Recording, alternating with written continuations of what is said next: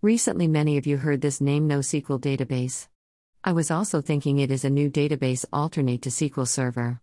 But I am wrong, it is not the database, it is a logical database type. Usually, database consists of tables which have some relation between them. That is the query to retrieve the data from the database, might use the logical relationship between the tables. For example, the student database has tables, student underscore details, mark underscore details which has student underscore it is common and to fetch the student details, we need to join these tables to get the logical slash readable results. But these NoSQL databases are not relational databases. Apart from data retrieval, they have other purposes for the information stored. Let's go through each of them here. Document databases, Key value databases, Wide column stores, Graph databases.